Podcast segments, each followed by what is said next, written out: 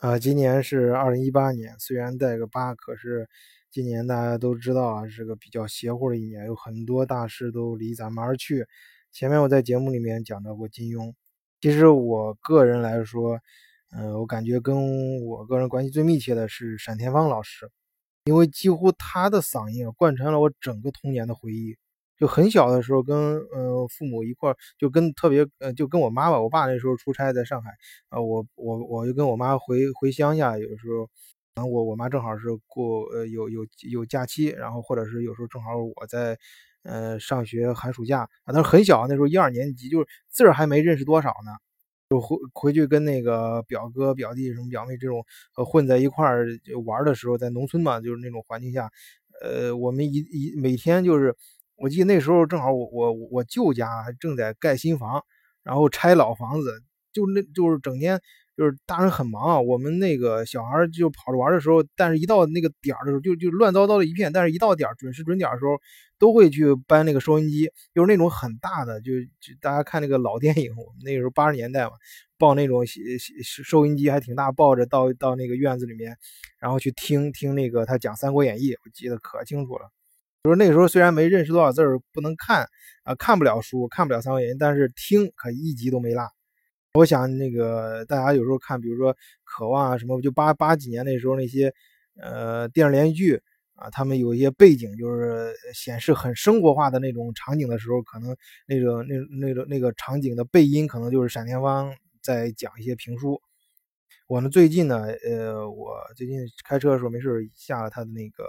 呃张作霖。哎，我以前还真没听过这个。我最近这这就这两年啊，也对民国历史都非常感兴趣。啊，单田芳也是我非常喜欢的声音，所以我就正好在听他的张作霖。然后发现闪电，因为因为那个就是这个大师离咱们而去嘛，本身很悲痛的一个消息啊。当然我那个，呃，当然咱们也不能说，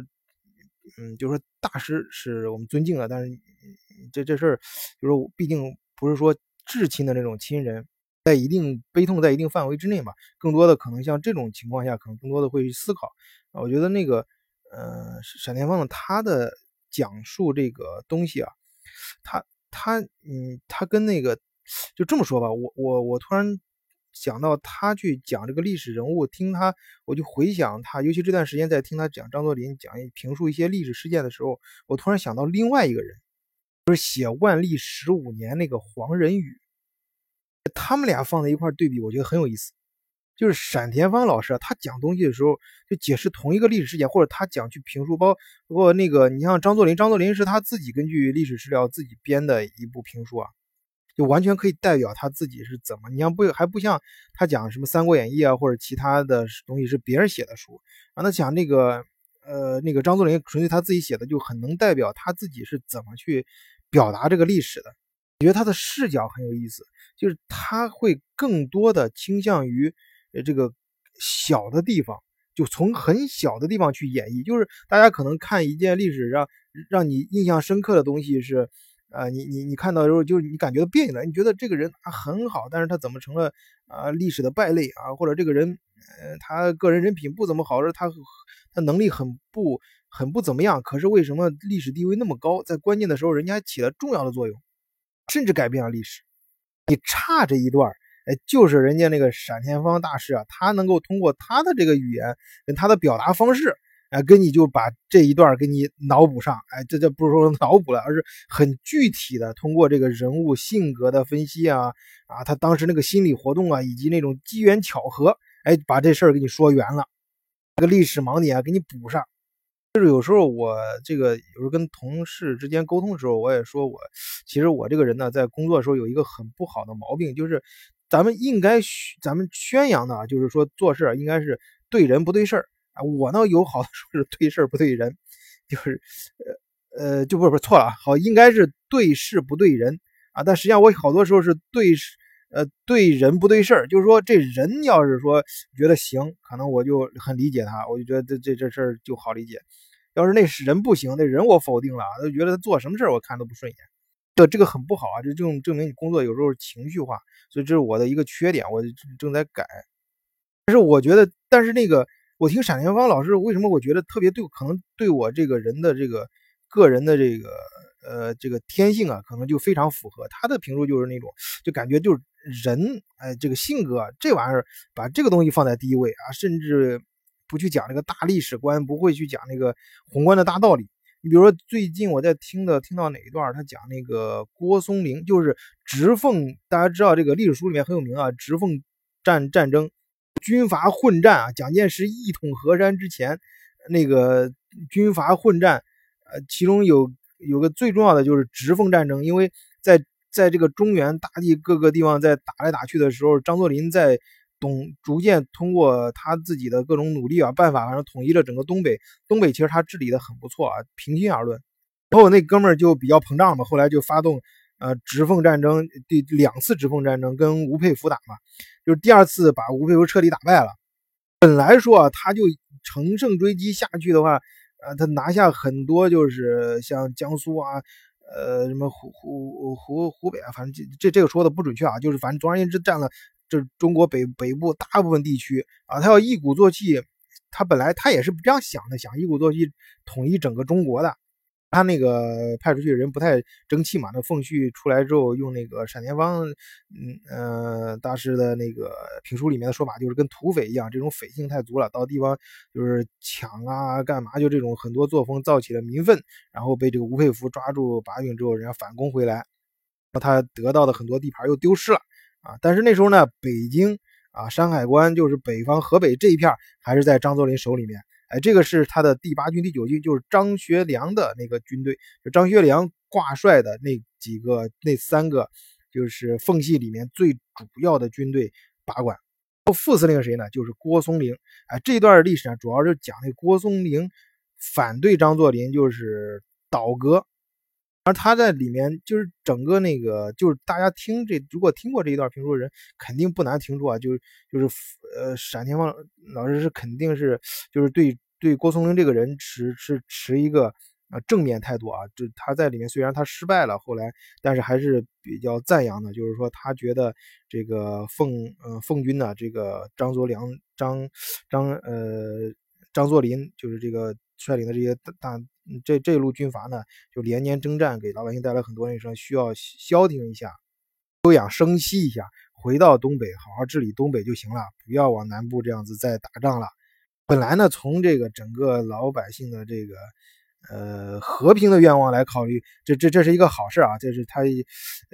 我我就是他去，然后就是这样一个矛盾，再加上就是张作霖。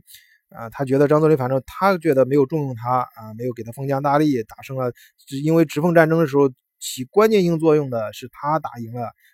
就是山海关从山海关打到关内，那最主要的一战是那个战役是他打赢的，但是他最后却分功劳的时候没分到他啊，反正种种原因吧，就导致他就倒戈了。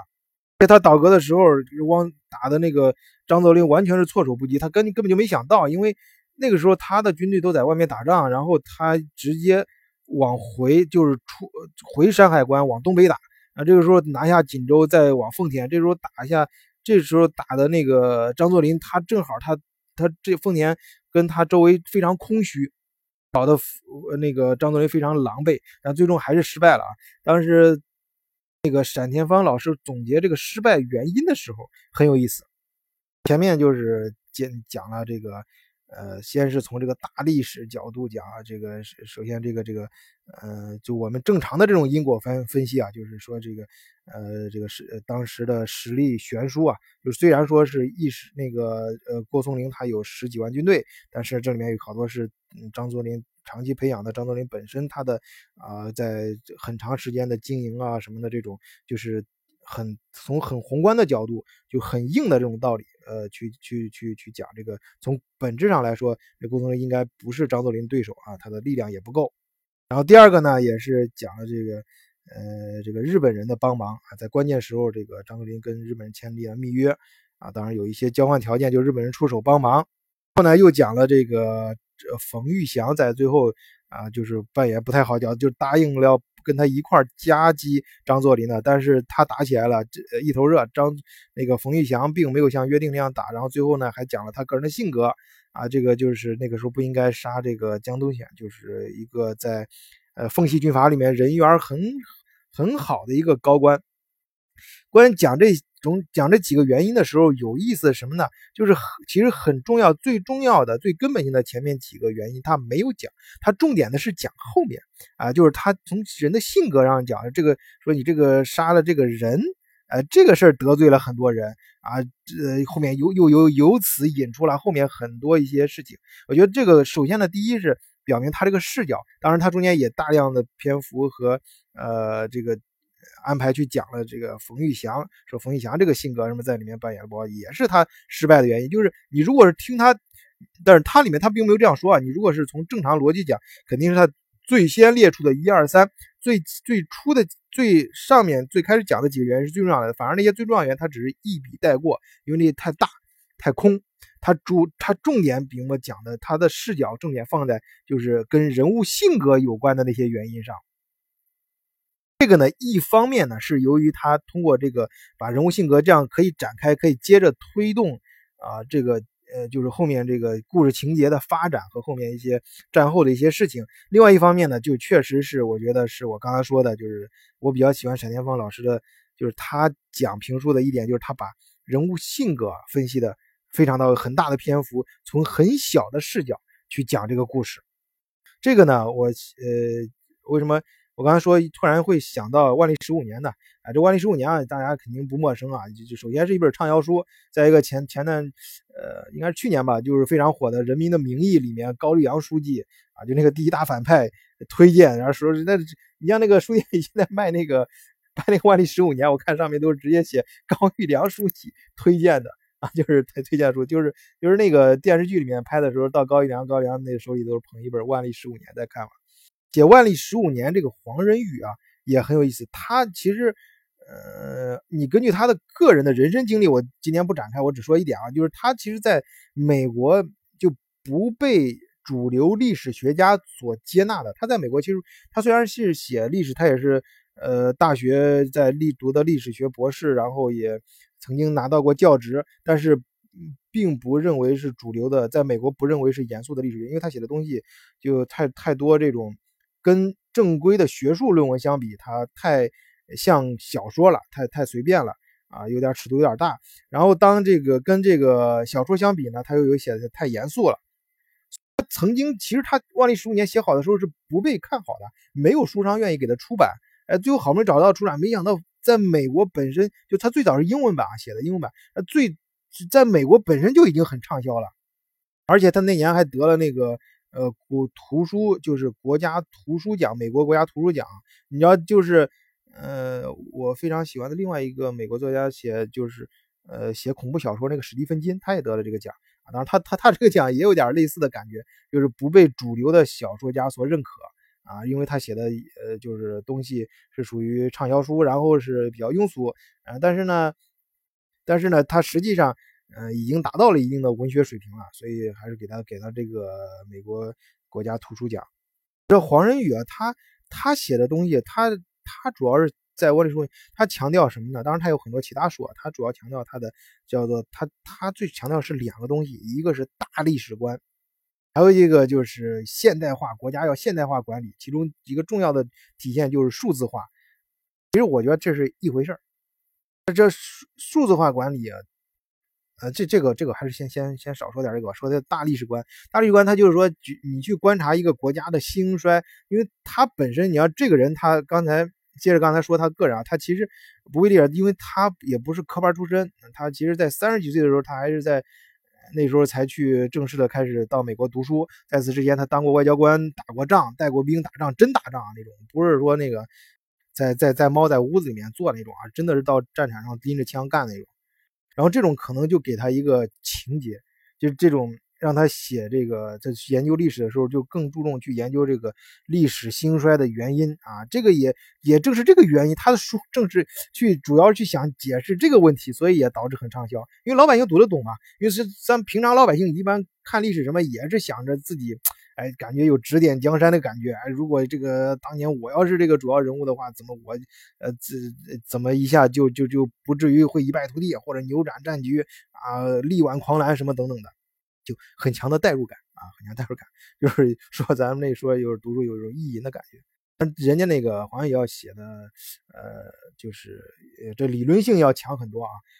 就认为是什么叫大历史呢？他就是想这个这个历史要尽量的宏观啊，这个你要格局要大啊，拉的再长一点啊。他提关提到万历十五年的时候，他提到他得出一个很重要的一个结论，就是有为。呃，咱们普通的历史学家所得出的观点啊，那一般人，我记得小学我历史书上也会讲过，说明朝末年的时候出现资本主义萌芽了啊，如果没有满清入关的时话啊，咱们就随着这咱自己国家这样发展，慢慢那个明朝末年就会进入资本主义啊，在那个在那个皇上以来看呢，不会，他这个根据更大的这个历史宏度这个尺度来看呢，说这中国的之所以没有正常进入资本主义或者没有进入现代文明是有其他原因的。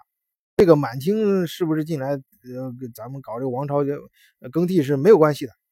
这个看历史啊，你不能只看呃明朝那几十年啊，你应该看几百年甚至上千年，能得出这个正确的历史逻辑啊。当然，我不是在这里讨论他的对错啊，因为我首先咱承认啊，咱这个学识干啥根本远远谈不到去谈人家的对错。呃，这仅仅是我仅仅说这个这个拿他跟闪电王做对比啊，他就是这种很。宏观的角度去去框架啊，就是就尽量离咱们很宏观啊去看，呃，一去去去去解释历史问题，去描述表述历史问题啊，历史上的一些故事人啊，万历十五年就是讲讲这个张居正啊，它里面有一句话很有名啊，就是什么呃世间已无张居正啊，呃那个陕田芳老师呢，他是从很小的事件。去讲民国这段历史的时候，很很和一些很大直奉战争啊，什么这些，呃呃，直奉战争，第二次直奉战争之后，本来这个这个这个这个叫什么名？这个张作霖啊，就是要有统一全国，就是为什么又又不又又打不赢了，反而退回到东北了，而且还搞了一个窝里反啊？这个他他不是从这个大历史的什么轮廓啊、什么原因是非去判断，而是从人物性格很小的角度啊去去讲。啊，因为他这个奉军的人啊不行，这个奉军这个这个他这个性格，这个郭松龄为什么会失败，也是从他的性格去重点去分析。这两个人同样去表达历史，一个从很小很细的性格人物性格去谈，另外一个呢，黄仁宇呢是从很大呃很大的尺度，很大的好像是很宽，但是两个人去表述了之后都非常吸引人。你看黄仁宇的畅销书，他不是在美国，他他最早虽然用美语美国写啊，他在美国就很畅销，在中国呢也很畅销。但畅销的原因有很多，这是另外一个问题啊，就是你你你那个书为什么畅销，咱都今天就不扯了。但是总而言之，让黄仁宇的书很畅销，哎，这大家是有目共睹。那很长就是我自己也读过《万历十五年》，他确实写的很吸引人。我记得我是初中读的，我都忘了那个那个那个书里面具体写的什么了，但是我就我就记住那本书很吸引人。当时我就是很短的时间内连着几天看完的。然后闪闪田芳老师他讲的那些事儿呢，那很吸引人，那就不用说了，那大家听过的都知道。就这个一个是从很小的方面，一个是从很大的方面，为什么都很吸引人呢？我觉得有一个根本原因就是他这个就是这个人呢，就是你看书看或者听什么东西的时候，就是和你内心产生共鸣的那一部分有多多大，取决于他对你的吸引程度啊。首先他从人物性格，你包括你看他讲那个。啊，飞机轰炸啊，什么的，那么那都开始模仿那些声音，马上你有那个 代入感，就给你这这包括人物的性格，特别讲一些很小的时候，你会忘记那个人在什么多宏大的，你就记住那个场景，那种他他受了什么委屈啊，他那个时候他就受不了那个，他把那个心理状态啊，真的表达的非常的让你很有的，你就想起了你你在生活中也遇到过那种情况啊，这这种就产生这种共鸣的时候，那你就确实就很打动人，很吸引人。而那个黄仁宇呢，他去很大的历史尺度去讲这个问题的时候。讲这个兴衰成败，讲这个人就是这这种这种这种指点江山的时候，他会从思维上啊，让你觉得，哎，这首先是跟你的思维有些重合，但是后来又发现跟你思维有不一样，就是这种先跟你有一定重合，又发现不一样的时候，这种更能够就是带动会带动你思维的这种共鸣啊，这种共振呢，自然也是深深吸引，至少是深深吸引我的原因啊。好，今天就谈到这么多吧，啊，谢谢大家，再见。